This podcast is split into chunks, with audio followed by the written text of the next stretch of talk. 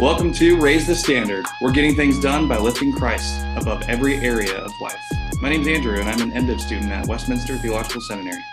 My name is Bailey. I'm an MDiv student at Covenant Baptist Theological Seminary and a pastor out here in Milledgeville, Georgia. Nice. So, compartmentalization.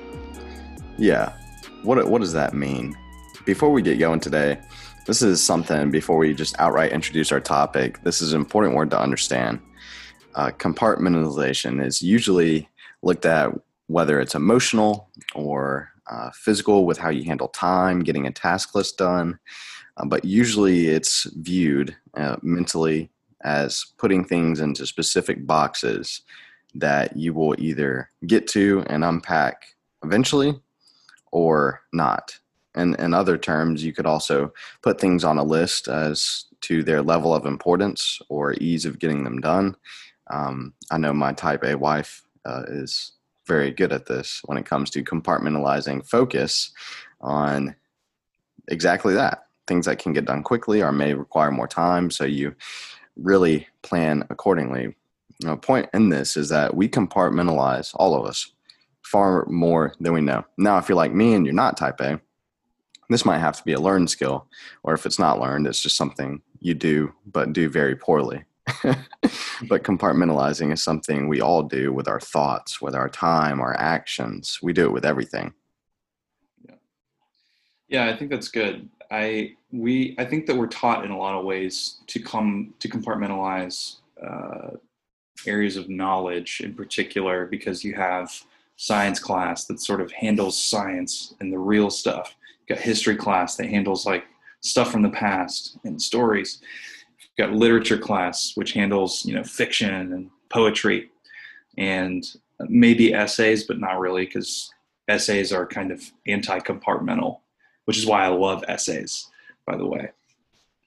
Um, so you have all these different subjects. You got math, which you know math is math, like they say on The Incredibles. Right. uh, but then, like on the heels of all those, you have uh, your electives. Yeah. Literally, literally classes you don't have to take, you elect to take. Yeah. so even in that, like what's the what's the dumbest that you dumbest elective that you either had to take or or chose to take or that you've heard of someone taking? Well, mine was mom. Me personally, one I've had to take, it was mom selected. It was choir in middle school and I just Choir. sat there and mouthed watermelon every single song. but I would get out of school to go on trips to mouth watermelon instead of sitting in other classes. But I mean, that's horrible. in college for electives, or it's uh, they have another name at our Georgia College Leading Liberal Arts Studies in Georgia. Mm. mm. have a uh, totally forget now that I'm out of the game, but I mean, you have everything from um, not to knock on understanding and studying the assignments of genders, but I mean, they have uh, entire clubs devoted to um, recovering Southern um, charm or uh, interesting. Uh, uh, they have one where, um, if you can imagine a word that rhymes with stitch and also uh, refers to a female dog, they have that and stitch where they sit around and drink wine and talk women's studies. So oh. As you as you get older, you see these pointless electives start to become even more and more pointless. Yeah, so it's like all of these things are heading off in in different directions. There's like sort of you and your brain at the center of the universe, and then you head off into the area of mathematics. You kind of do math for a little bit, and then you go back to you, and then you start doing literature. You do that for a little bit, and then you go back to you, and what I mean by go back to you is like you stop doing that thing, you stop thinking about it, and then start watching Netflix or get on social media. Like uh, your life is integrated by something, and it's it's it's usually by just you relying on yourself and then stopping. So I don't know. Uh, that's that's a real problem because these things they they're they're integrated and they're deeply related to each other as subjects. Um, there's probably I, I remember in seventh or eighth grade, I had a teacher. She was a she was a math teacher, and she had a history of mathematics book. And I was like, that sounds so boring. I was just, I was in middle school. That sounds so boring. And she's like, it's cool because it's, it talks about like how math like develops and changes. And I completely blew that off. up, I was like, that's, that's the dumbest thing. I know, like, whatever. But I, I, I had been tra- trained by public school to think that like Right, right. the history of mathematics, no, you do history or mathematics, but not both Right. and uh, it's kind of funny. I picked up a, a history of mathematics book a couple years ago, and I was like, "This is this is actually kind of cool." But before we about- Okay, before yeah, we yeah. get going too long, like on this idea of compartmentalization, it's not exactly a big bad, you know, wolf, right? Like we, this is something we have to do, Yeah. uh, purely because our minds are so finite, and we can only, uh, truly, truly, I understand multitasking and and everything that goes into that, which is just as necessary in some points in time, but we can only truly with our hands focus on you know one thing at a time Mm. and so this compartmentalization ha- it has to happen um Yeah. but the beautiful thing about that is as everything is redeemed in christ there's a there's a right way to compartmentalize and so our topic today is exactly that. It is all encompassing from being the wolf to the elephant to the lion um, in compartmentalizing christ. Hmm. and so like we said at the outset we compartmentalize everything whether it's our time our thoughts our efforts. And so as christians it's just natural that christ although outside of everything to us we try to put him into our boxes and i feel like we're going to get to unpack today a little bit about why we do that why that's so troublesome and some of the effects that can have Yeah. Um, I think that is really helpful. another like to put it to give us a scriptural foundation we hear this all the time right but with matthew 22 37 through 40 and he said to him christ's words here you shall love the lord your god with all your heart and with all your soul and with all your mind. This is a great and first commandment. And the second is like it. You shall love your neighbor as yourself. On these two commandments depend all the law and the prophets.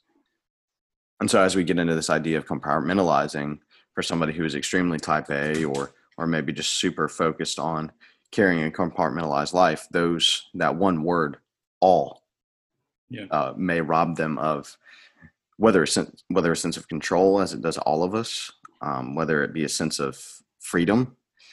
When we hear that all of us, and not just as simply as, "Hey, all of you as an individual do these things."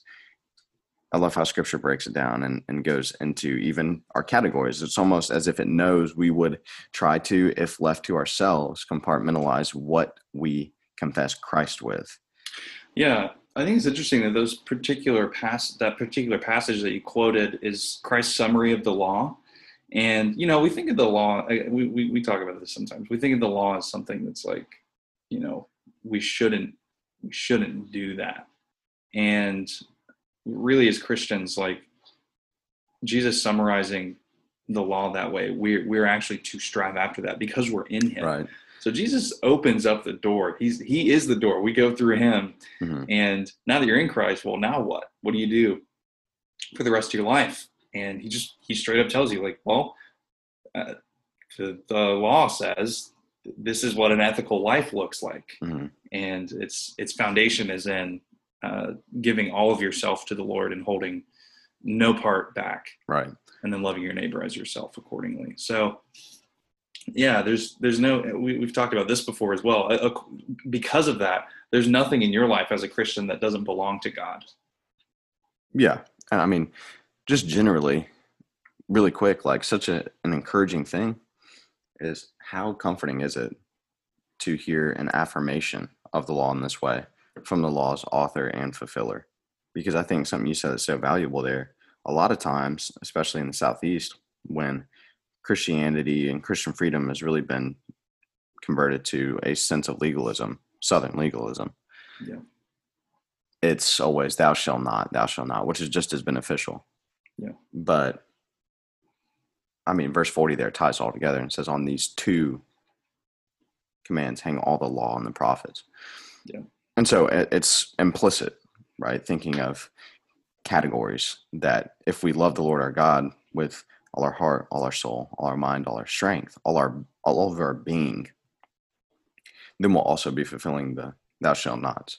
It's implicit. It's not separate at all. But on the heels of that, something you just said too so valuable is as Christians, there's nothing that we have do, say, or think that doesn't that's not Christ. And to take that step further, there's nothing that we do, say, think, post, discuss that doesn't represent Christ.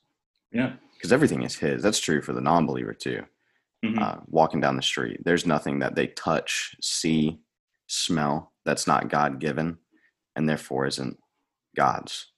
But for us as Christians, I feel like we just lump ourselves into that category so often with taking on the old man and think that we can somehow separate. We talked about this on last week's show. And as you guys are probably picking up on already, these are, um, we've referenced sort of splinters off this category before, off this idea. And so that's just why we felt it'd be so important we circle back and devote a, a good little bit of time to it. But the example I used last week is people who would say, morally, I'm against abortion, but with my vote, I'm pro choice. And here's why. And we, we sort of get to see a, a fruit of this separation type thinking, this compartmentalized Christ, where, well, he's enough for me to profess him in my private quarters, just not in the town square. What's good for the goose is not good for the gander. Indeed. there it is.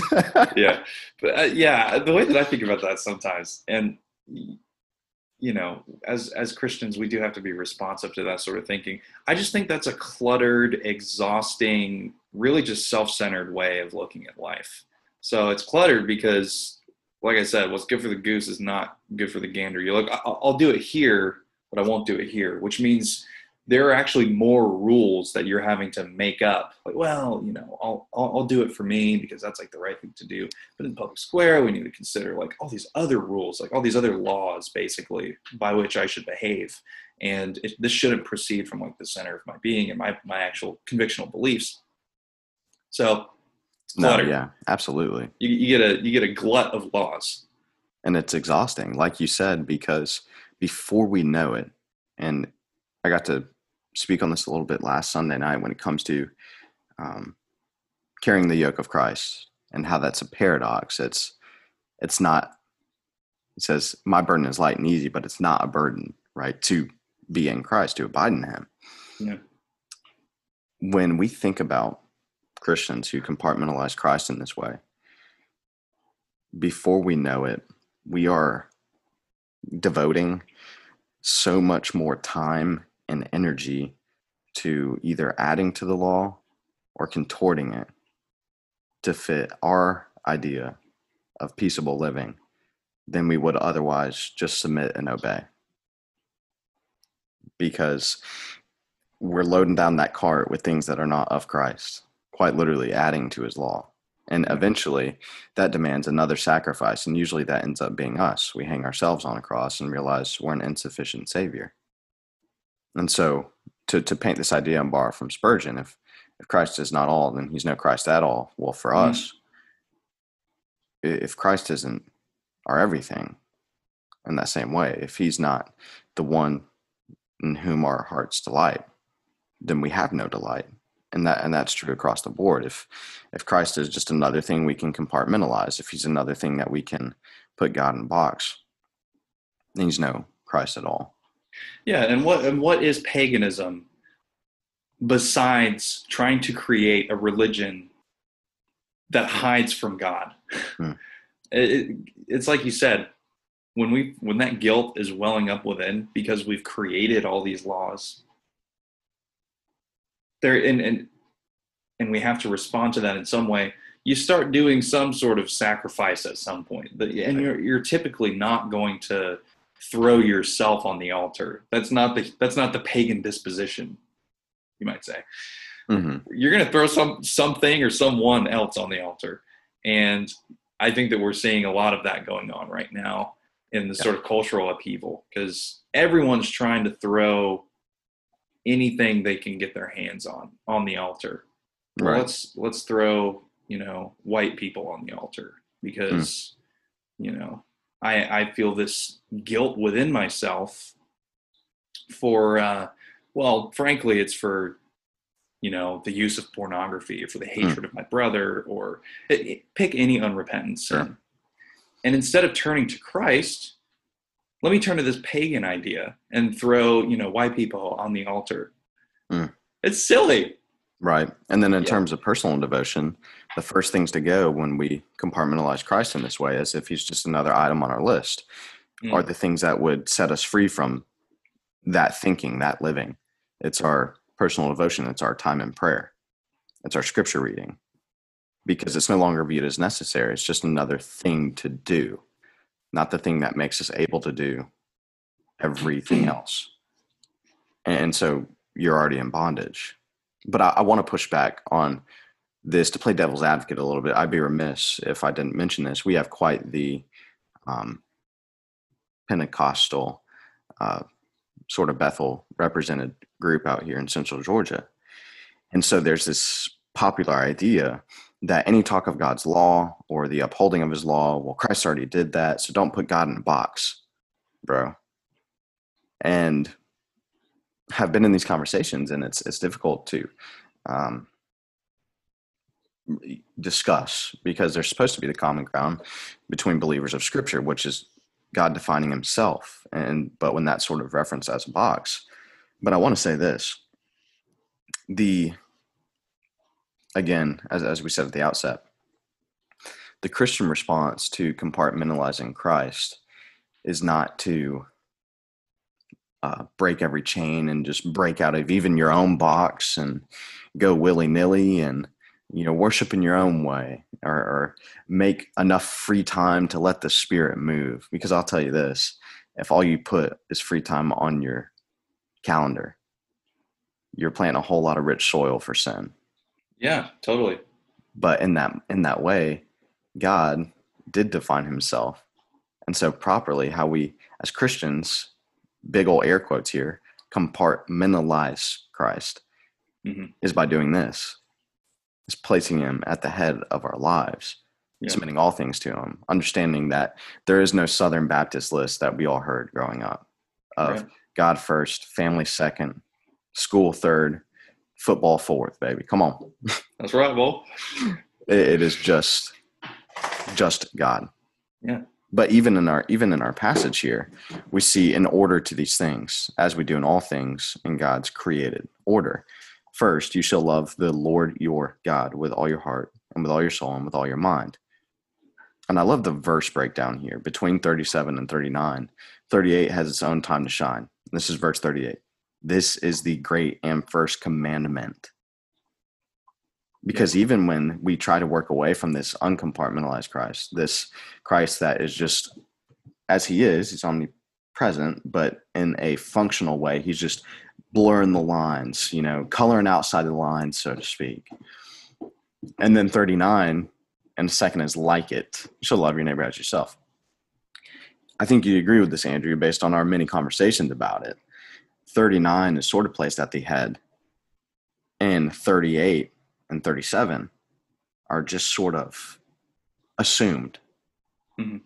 that you know it's it's being done right when quite frankly it's the opposite Yeah. if i'm looking at somebody that's loving the lord our god with their whole lives and understanding christ's lordship then to me 39 is assumed now obviously we have many who may worship in word but not in deed and so we have to be aware of that as well but then if we break it down and this is sharp even to myself if if that theology is not materializing itself if that love knowledge of god is not materializing itself as packer would say any good theology does moves from our minds to our fingertips and what we do.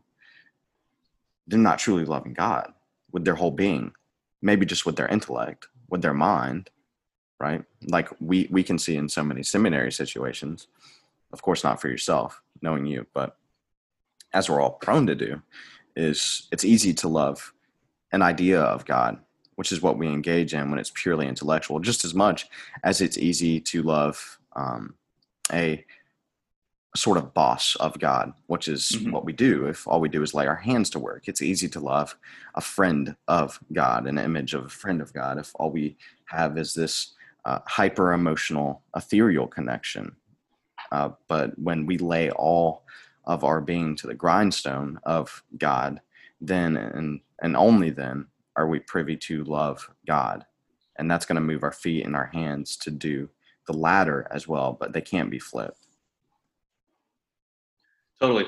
I, I think the answer to that sort of disintegrated approach or uh, God as idea approach is really helpfully supplied by Herman Bavinck in his Reformed Dogmatics.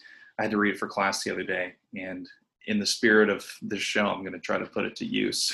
There it is. we're gonna we're gonna try to put this put, put this to use, coming out of the fingertips right here. So he says, even when Christians do theology, this is on page 75. If you have your copy of Herman Bavinck Reformed Dogmatics, like every true Christian does. Which volume? Which volume? volume two. This is volume two, page 75. Even when quote, even when Christians do theology, from the very beginning, they stand with both feet on the foundation of special revelation. For our purposes, that's going to be scripture.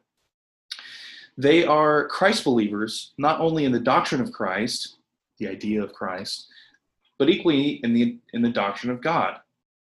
Standing on this foundation, so that's the foundation.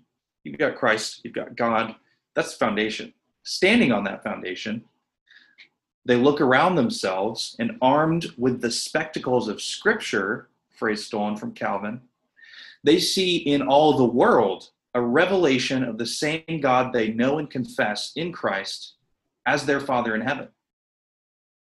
So you got the foundation of knowledge of God, and then you look at everything else, and it's like everything else is is revealing the glory of God. So he goes on to say a little bit further down. Uh, so it's true that Scripture makes no attempt to prove the existence of God. It proceeds from it and then assumes that Christians know and acknowledge God. It doesn't regard humans as having fallen so deep that in order to believe they need prior proof of God's existence uh, for their God's image bearers, God's offspring, endowed with a mind to discern God's eternal power in deity and in the work of creation. Scripture views the denial of God's existence as a sign of folly, a profound moral degradation. People guilty of this are exceptions, they're not the rule. They're exceptions to how you know humans should be. And so when you don't have God as the foundation of like when you don't first know God, you're not going to know yourself and Calvin sort of makes a big deal about this in, in his Institutes, chapter one. You're not going to understand yourself. But Bavinck is actually going further than that and saying, like, you're not going to understand yourself and you're not going to understand the world around you. Like, it's not just going to present itself to you in the proper, integrated, distinctly Christian way. Because, you know, if you're an unbeliever, you have you have no reason to to integrate all of life. Because the more that you put things together and you know you see the connections between things it's like wow this really seems like someone put this together. Someone right. uh, you know someone exists who made all this stuff happen. And without that gift of logic it's the only way to enjoy life to that point is to to separate it yeah really and and look at it piece by piece because even for us having that gift of logic that renewed mind like i said we're still so finite so compartmentalization plays a necessary role, but it, it's in this way. Let me break this down. I said earlier. As far as a proper way to compartmentalize Christ, here it is. Life changing, bubble busting answer right here. He can't be compartmentalized. Everything is his. That's not because he's too big for the box. It's just because the box is his too. All of them. Yeah, he's the box. It's it's all of all of it is his and he's holding that in his hand. So when we think of compartmentalization as Christians, here's the standard by which we shape and order our lives. Because quite frankly, that's what compartmentalization is. It's to shape and order our lives.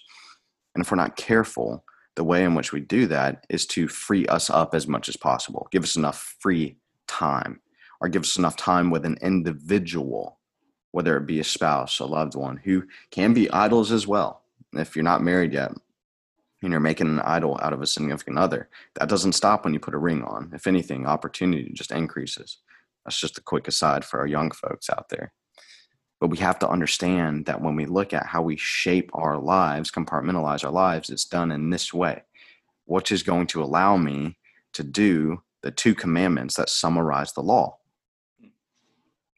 You know, I need a job, but that job's going to require me to work on Sundays. Find another job Simple go work at go work at a gas station, even if it doesn't mean you get to start your career as early on as you'd like, whether it be in whatever field. Nothing is more important than fellowshipping with that covenant body and worshiping God as He's instructed. Right? Well, I have to uh, live in this place, but there's no solid church there. Right? my job requires this. I mean, I'm only saying jobs because it's something that we can all relate to in one sense or another. Mm-hmm. Whether even if you're in school, you've graduated, or anything like that, you can relate to this because we've talked about this too. There's in this fallen world necessary things that aren't good and necessary that have to happen.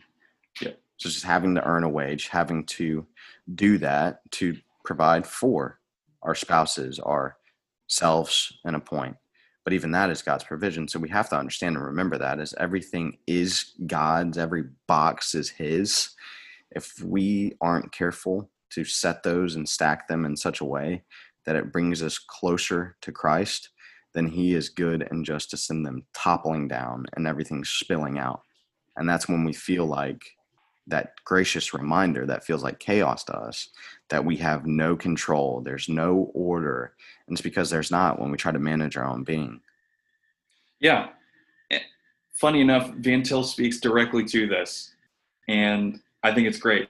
He says there's no fact that man meets in any of his investigation where the face of god does not confront him well what does that mean well he goes on to say what that means uh, a little further down.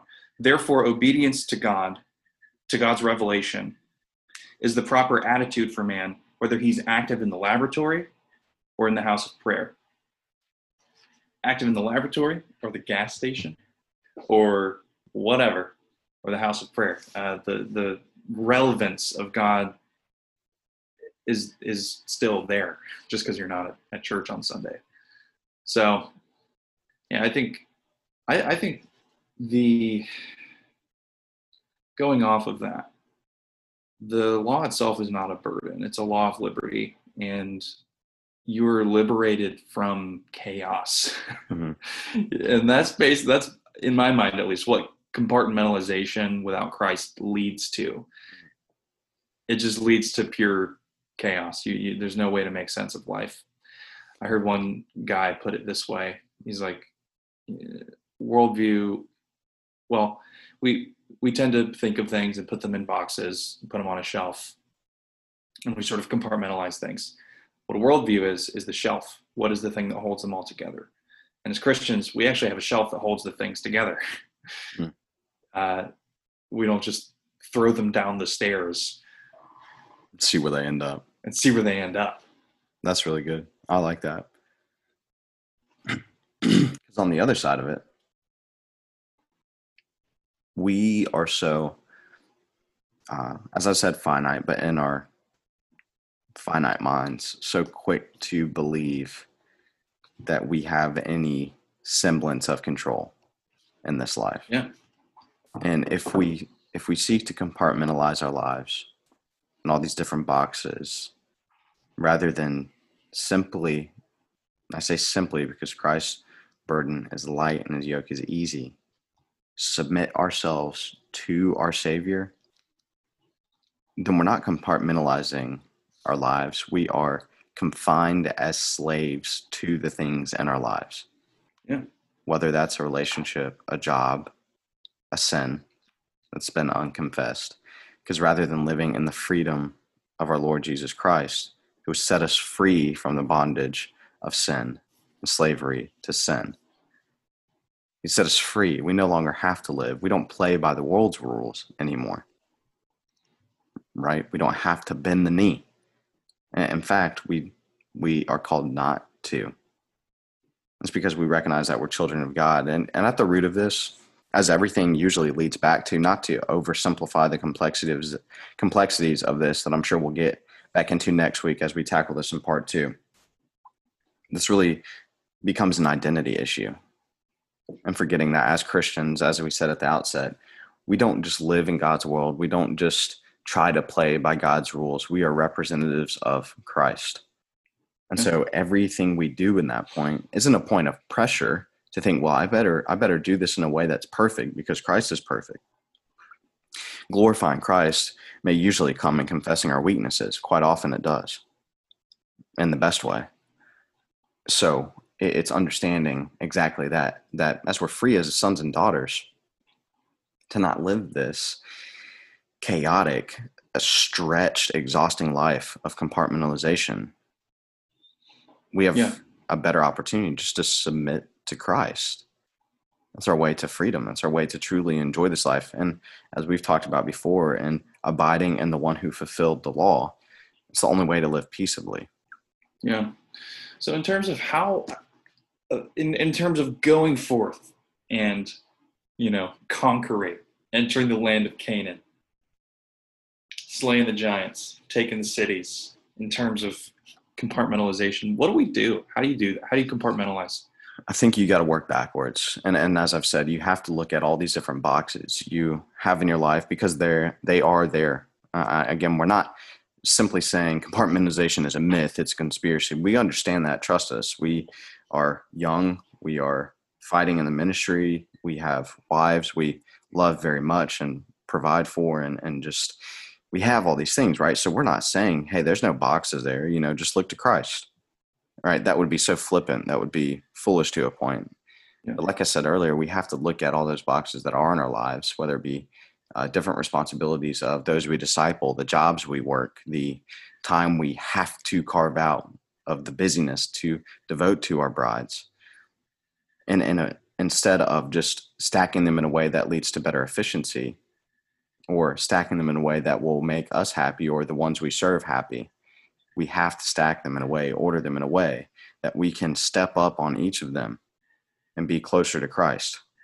Not in a Hollywood reaching the sky type way, just in a way that will actually just lead us deeper into the dirt of who God is and understand that practically what that looks like is when we work backwards like that, when we see that we're sons or daughters of God and we we see that Christ isn't something to be compartmentalized, but the cornerstone, the shelf that we base everything in our lives on.